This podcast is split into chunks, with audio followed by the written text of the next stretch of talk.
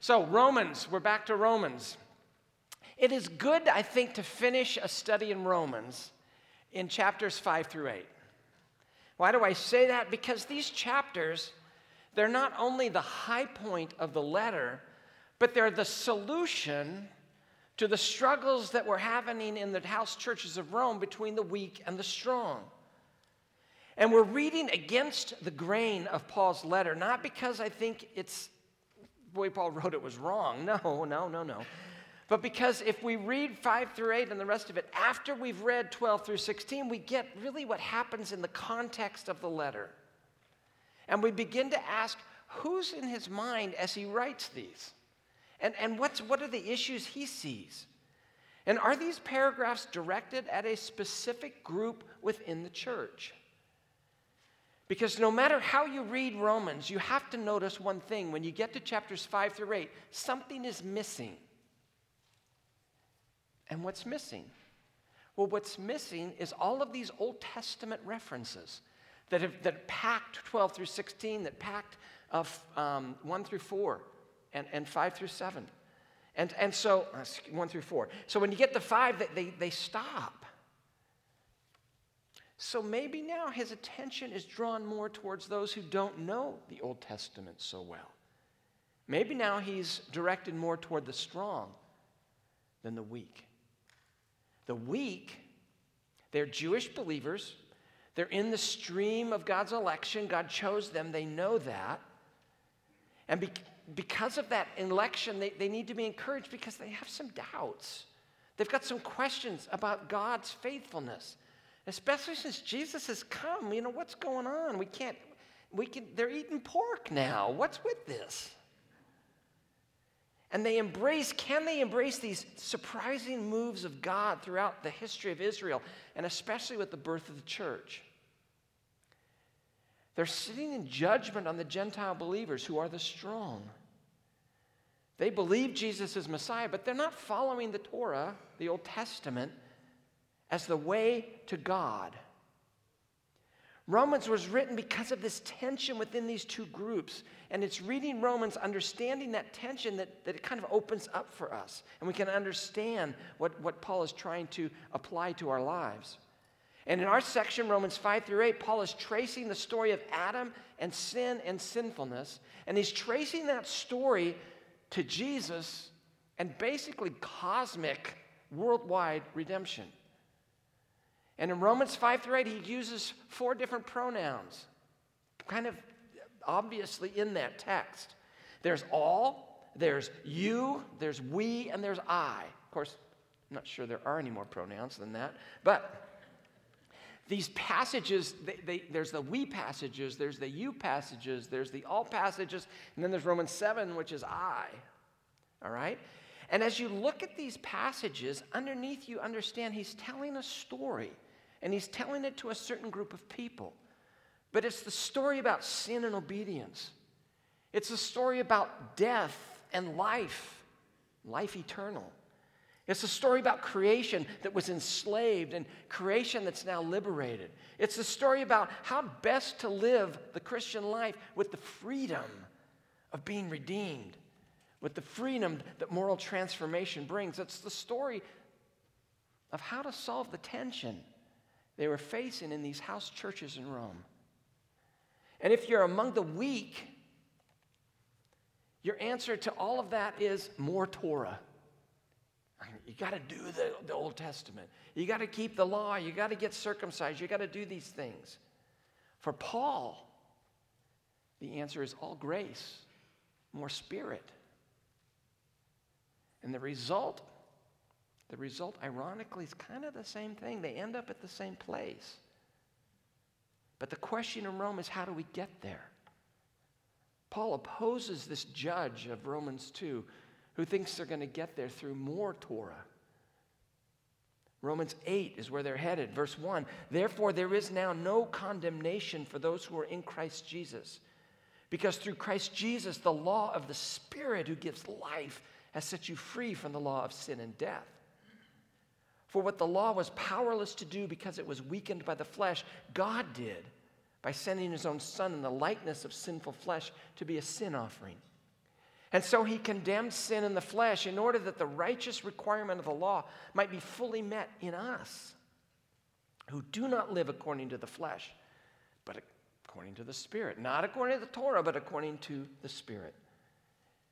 Because you see, Paul's point is God's ability to clean things up is infinitely greater than our ability to mess things up. But how does he do that? How are the strong and the weak going to be reconciled? More law or more grace? The solution has to be found somewhere besides in the law. Because as he begins to talk to the strong, they don't really understand what a genuine lived theology is all about. They either flout their non Torah lifestyle, we don't have to do all that stuff you're doing, you shouldn't either. Or they presume upon grace and they just live as ever they want to live. They seem to be rather hard headed when it comes to the scruples of the weak. They're status driven, they're insensitive, and they tend to bully the weak. And that has to get transformed too if there's going to be unity in the church. And the weak just stand up and say more Torah, and Paul says, we need more spirit. So this morning we're going to tackle the you we sections. The honest truth is, time this week has been at a premium. And, and I really wanted to go through and pick out all these we, you, I, trace it all through. It's much more than I can handle in my little brain. So we're going to look at one section of the you, we part. Okay, it's Romans 6, and we're going to look at the first 14 verses. Because as you take it as a whole, the you and the we sections, they summarize how do we get to Romans 8 the correct way? How do you solve this tension? Well, Paul says God offers a relationship based on pure grace. Grace, not law. So let's look at Romans 6. If you have your Bibles there, we're going to look at that, those first 14 verses. Because I think the implication is, and, and the tone that he's setting, is that if we understand the implications of grace, we do that and, and, and, and we can change lives and we can change the, the dynamic of a church by teaching three things a fact, a calculation, and a decision. You got to know something, you got to calculate something, and you got to decide something. Because grace changes everything, not the law, grace. So let's explore the, the, the, difference that this way of Christ, as opposed to the way of Adam, makes in our lives. Here's God's prescription for unity in the church. Step one, they aren't really steps. That was a holdover from Friday morning. You know what happens on Saturday. So, but it's, it's in the notes, so we'll stick with it. Step one, the fact I died to sin. He says, You got to know some things. And what you got to know is, I died to sin. If you're going to experience peace and harmony in the church, you have to experience peace and harmony. You got to know something, and that is, I died to sin. See, the living the Christian life, it's always dependent on you learning something, on discipleship. That's why we have the class system to grow in grace with some logical steps. And Ephesians, Romans 6 tells us what you need to know. You need to know what you were, what you are, and what you now have. So these things you need to know, these facts. A, what you were. Romans 6 2. We are those who have died to sin. How can we live in it any longer?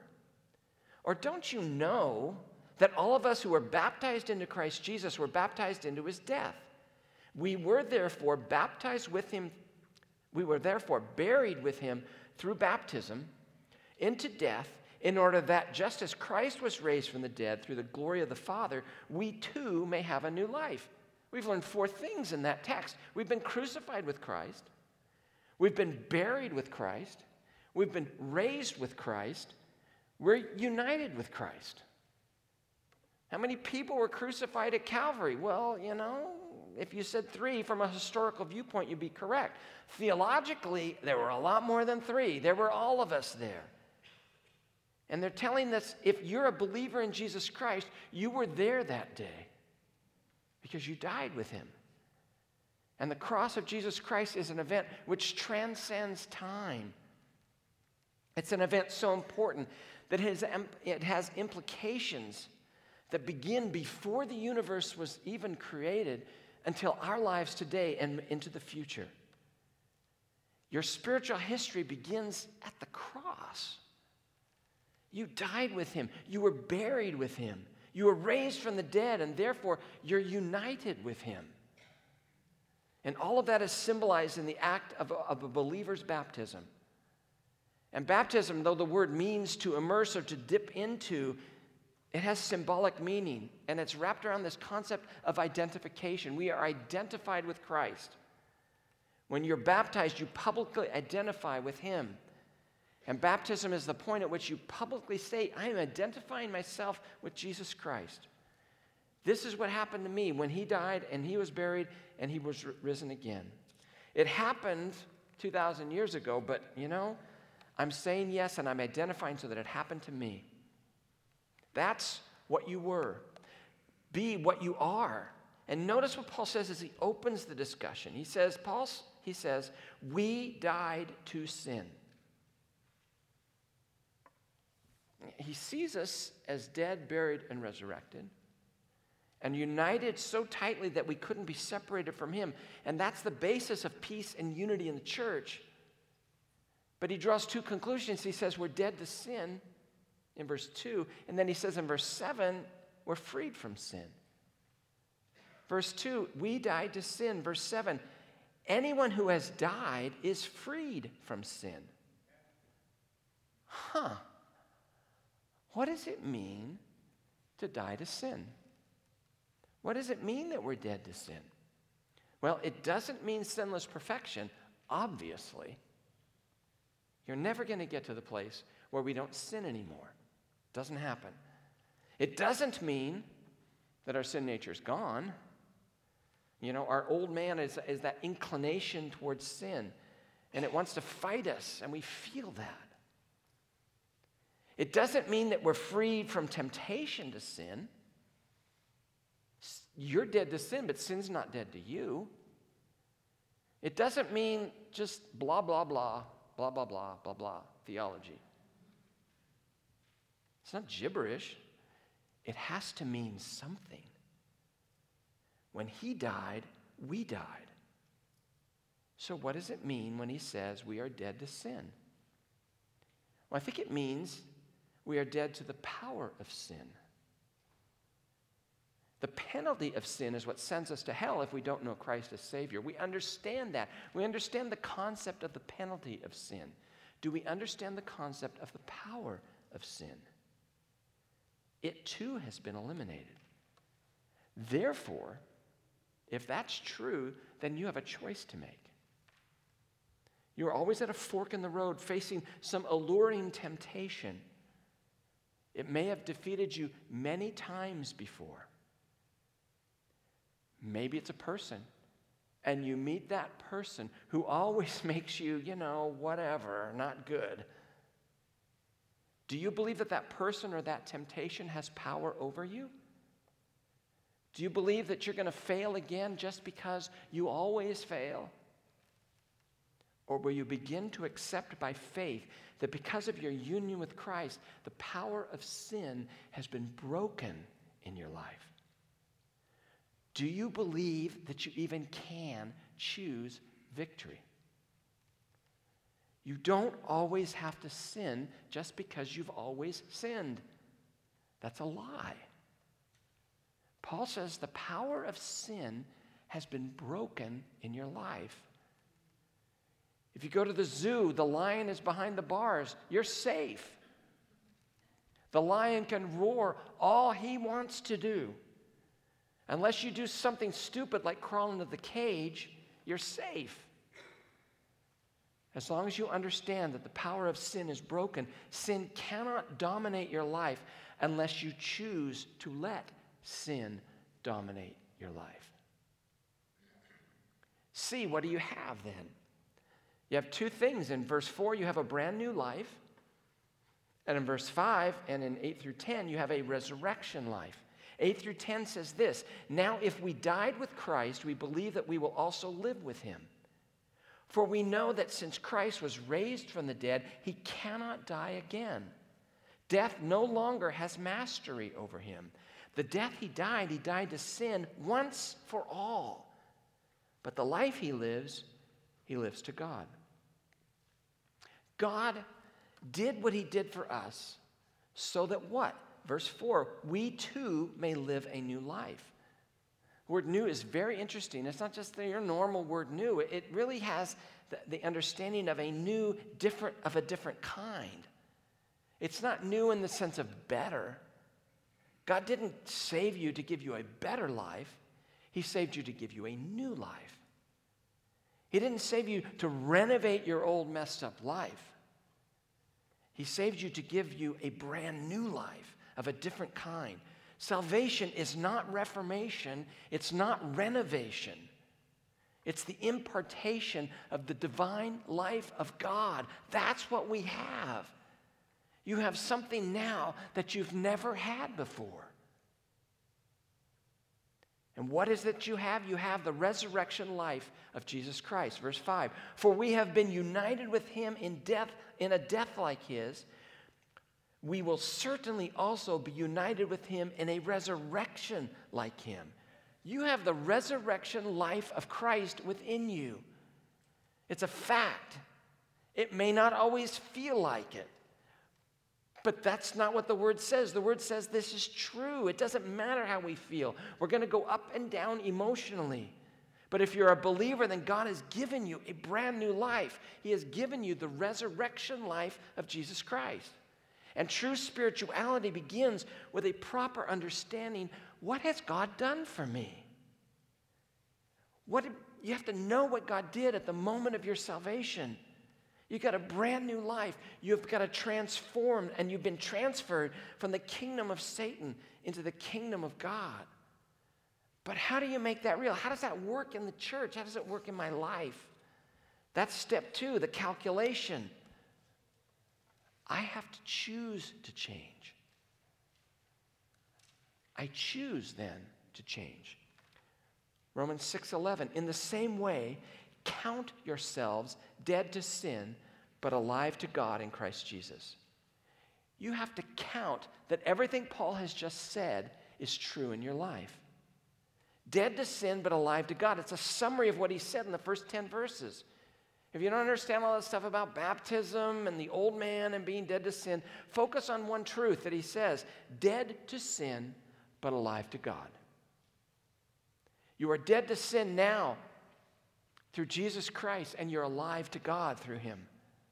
To count, to reckon, if you like the King James verse, verse version, it means you put $1,000 in your checking account, then you go to write a $500 check, you don't worry about the money not being there because you put it in there. It's reckoned, it's calculated, it's in your account. So, so to calculate means to count on the fact that God has done what he said he would do. This is what God said is true about us. Do we believe that?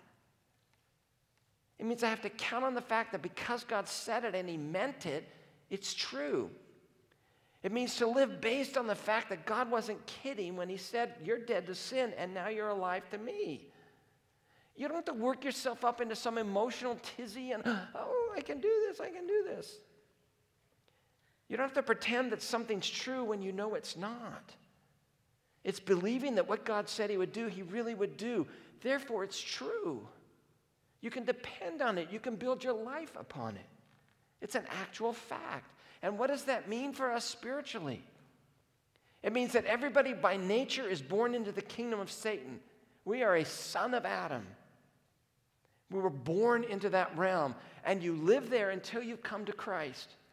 And when you say yes to Jesus, you're transferred from that kingdom, the line of Adam, to the line of Christ.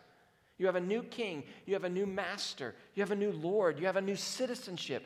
You have a new way of looking at things that you've never seen before. You've got new boundaries for your conduct. You've changed, you've been transferred. You were living one way and now you're living another.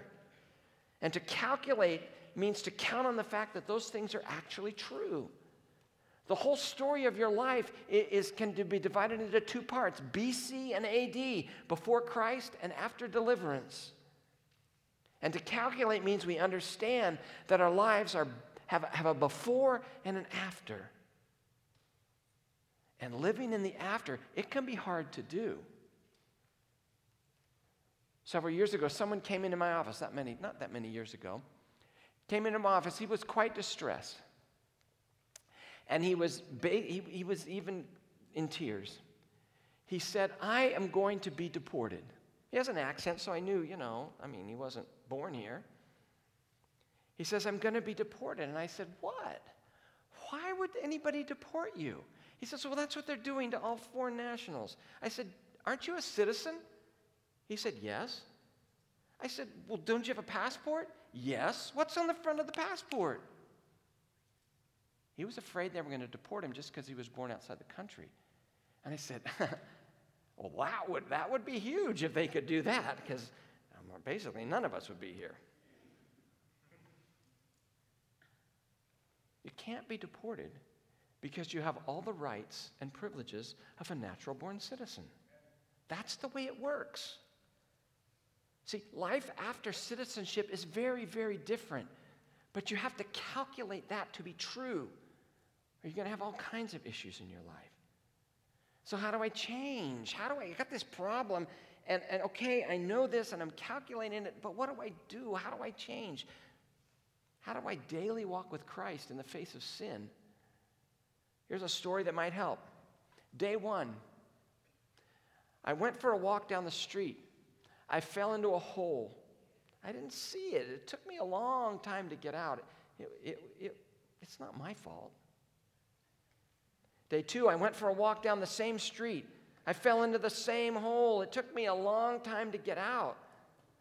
Why did I do that? Day three, I went for a walk down the same street. I fell into the same hole. Oh, but I got out quickly. It, it's my fault. Day four, I went for a walk down the same street. I saw the hole and I walked around it. Day five, and there's only five days. I went for a walk down a different street. I can't handle it when I go down that street. Every time I go down that street, I feel something sucking me down into that hole. I'm not going down that street anymore. I don't like what happens on that street. And when I get there, I can't handle it. I don't want sin to reign in my body. So I'm not going down that street anymore. You see, walking with God is really a decision that you have to make moment by moment, day by day. You have to choose it. You can't live the way you used to live because you're not the person who you used to be. You've been changed, you've been transformed. Your citizenship, it's now transferred into the kingdom of the Son and so now, what we, what we know about ourselves, we have to apply to ourselves. We've got to make those choices. You're going to have to make a series of very small decisions which will change your life and your relationships. It'll change even the relationships in church. You got to, step two, you've got to, to make the calculation and decide it's time to choose. Step three, the decision that you need to make naturally. Verse 12, it's I'm dead to that. We'll get to that in a sec. Verse 12, therefore do not let sin reign in your mortal bodies. Do not let sin reign in your mortal body, so you obey its evil desires. Do not offer the parts of your body to sin as instruments of wickedness, but rather offer yourselves to God as those who have been brought from death to life, and offer the parts of your body to Him as instruments of righteousness. For sin shall not be your master, because you are not under law, but under grace. Know the fact that I've died to sin. Calculate that I can choose to make a change. And then you got to make a decision. I'm dead to that. I'm dead to it we discover that even though our conversion has taken us out of the old reality and the line of Adam into this new reality, we still have this mortal body. The heart is still evil. And this mortal body groans and strains to be made compatible with the new reality we've been introduced to. So we have a new way to live. And Jesus is saying, this is the Gospel of Matthew. You can't put new wine into old wineskins. That's what's going on here. You cannot go back and live Torah only. There's got to be a new way to live. And because we struggle with the, with the habits and the patterns that we've deeply ingrained into our lives, that, that when we live, it just feels like a natural reflex to sin. But those reflexes instinctively revert back to the old way of living. And we're constantly tempted to go that way, but you got to make a choice. Be honest, we don't usually struggle with those tendencies to go back to the old way of life while we're sitting in church. It's all nice in here. Go to the parking lot. They're back. We struggle to do what God wants us to do when we're just going through the ordinary day of life. Driving a car, talking to our spouse, spending our money, playing softball. All of that. That's when we're going to struggle. It's when God asks us to get along with the weak, or when God says, you know, you got to love the strong. It's that. It's then when we struggle. And Paul's solution, he says it negatively and positively. He says, don't offer and offer.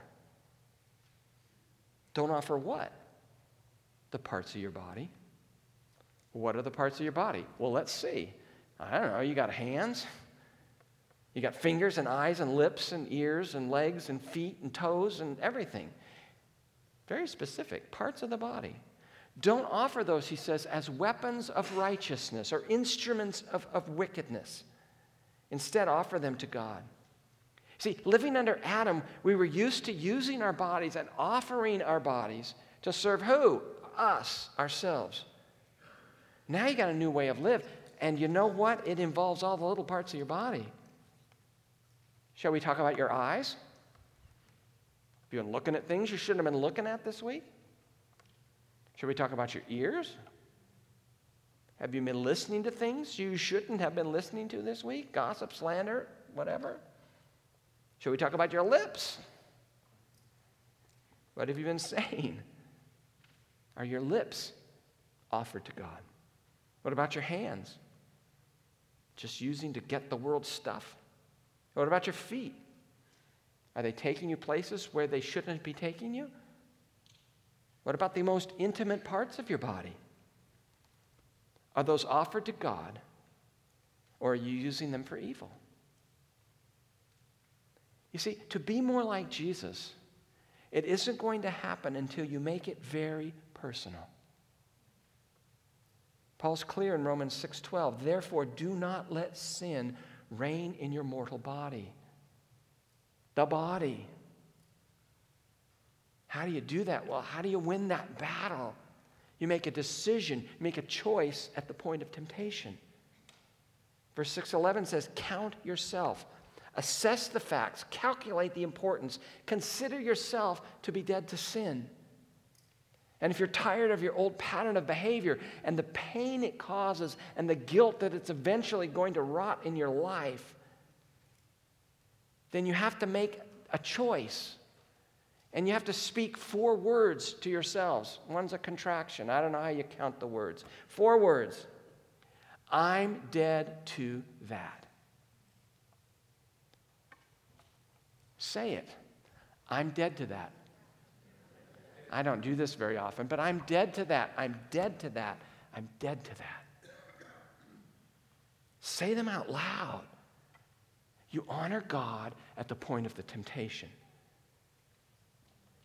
In the late 1800s, the residents of Niagara Falls, they wanted to build a suspension bridge over the gorge.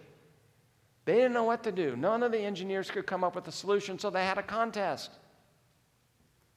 The winning entry said, Fly a kite over the gorge when the wind is right. And take the string that gets over to the other side, attach to the other end of it a rope, pull the rope across. And then tie a cord, and then a cable. And they would eventually build a wooden structure which became the Niagara Bridge for railroad construction or uh, traffic. They have since replaced that bridge, it was wooden, so it didn't last forever, with a concrete and modern design. But the strength and the power began with a kite string. And you say, you know, if you just say I'm dead to that, it's not going to do it. It might feel like a little kite string across a mighty river. It may seem flimsy when facing the pattern of sinfulness in your life that's held you for so long, but you have to begin somewhere.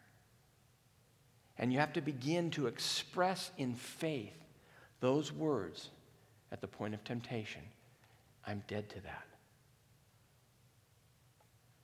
But step back and think. What Paul is saying in Romans 6 is the agent of change in our lives is what? It isn't making people follow the law out of rote obedience. It's grace. It's the Spirit. It's learning to walk with Christ.